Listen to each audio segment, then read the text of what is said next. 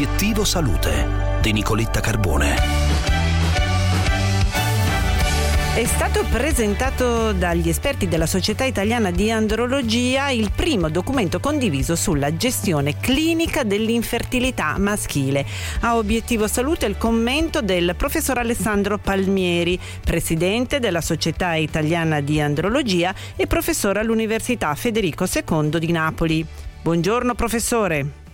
Buongiorno, buongiorno, a tutti. Professor Palmieri, negli ultimi 30 anni l'infertilità maschile è raddoppiata, questo ci dicono i dati. Allora, quali sono i fattori che possono compromettere la fertilità maschile? Sì, gli ultimi dati sono quelli del 2018 e abbiamo 440.000 nuovi nati, in calo del 4% rispetto all'anno precedente ed è un calo ormai decennale e vi sono una serie di cause, ad esempio Ehm, problemi con l'alimentazione, gli ftalati, i pesticidi, i fitoestrogeni che ingeriamo, che si comportano quindi alterando ormoni come gli estrogeni e gli androgeni naturali, e poi anche le plastiche, i contenitori in plastica che portano ad una alterazione alimentare, quindi ingeriamo circa 100.000 particelle di plastica ognuno di noi per ogni anno ed ecco perché dal 3 luglio la plastica e i contenitori in plastica per alimenti sono stati banditi in tutta Europa. Professore, nel documento sono contenute le indicazioni sulle procedure diagnostiche necessarie, quando eseguirle, gli interventi sullo stile di vita, l'alimentazione e anche l'impiego degli integratori. Che cosa è importante sapere? Beh, è importante sapere che dobbiamo prevenire situazioni come l'abuso di alcol, fumo, obesità, sedentarietà,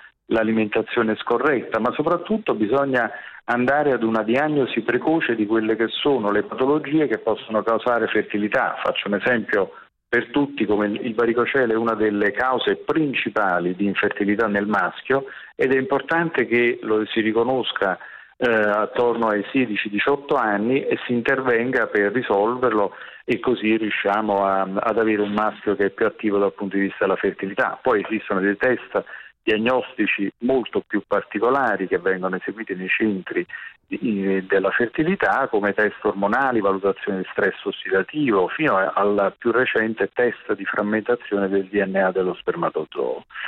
Eh, è chiaro che ehm, per chiunque voglia delle indicazioni può rivolgersi al nostro sito, al nostro portale della Società di Andrologia abbiamo una molto simpatica mappa dell'Italia e lì ci sono tutti gli andrologi della società e ognuno può rivolgersi a quello più vicino.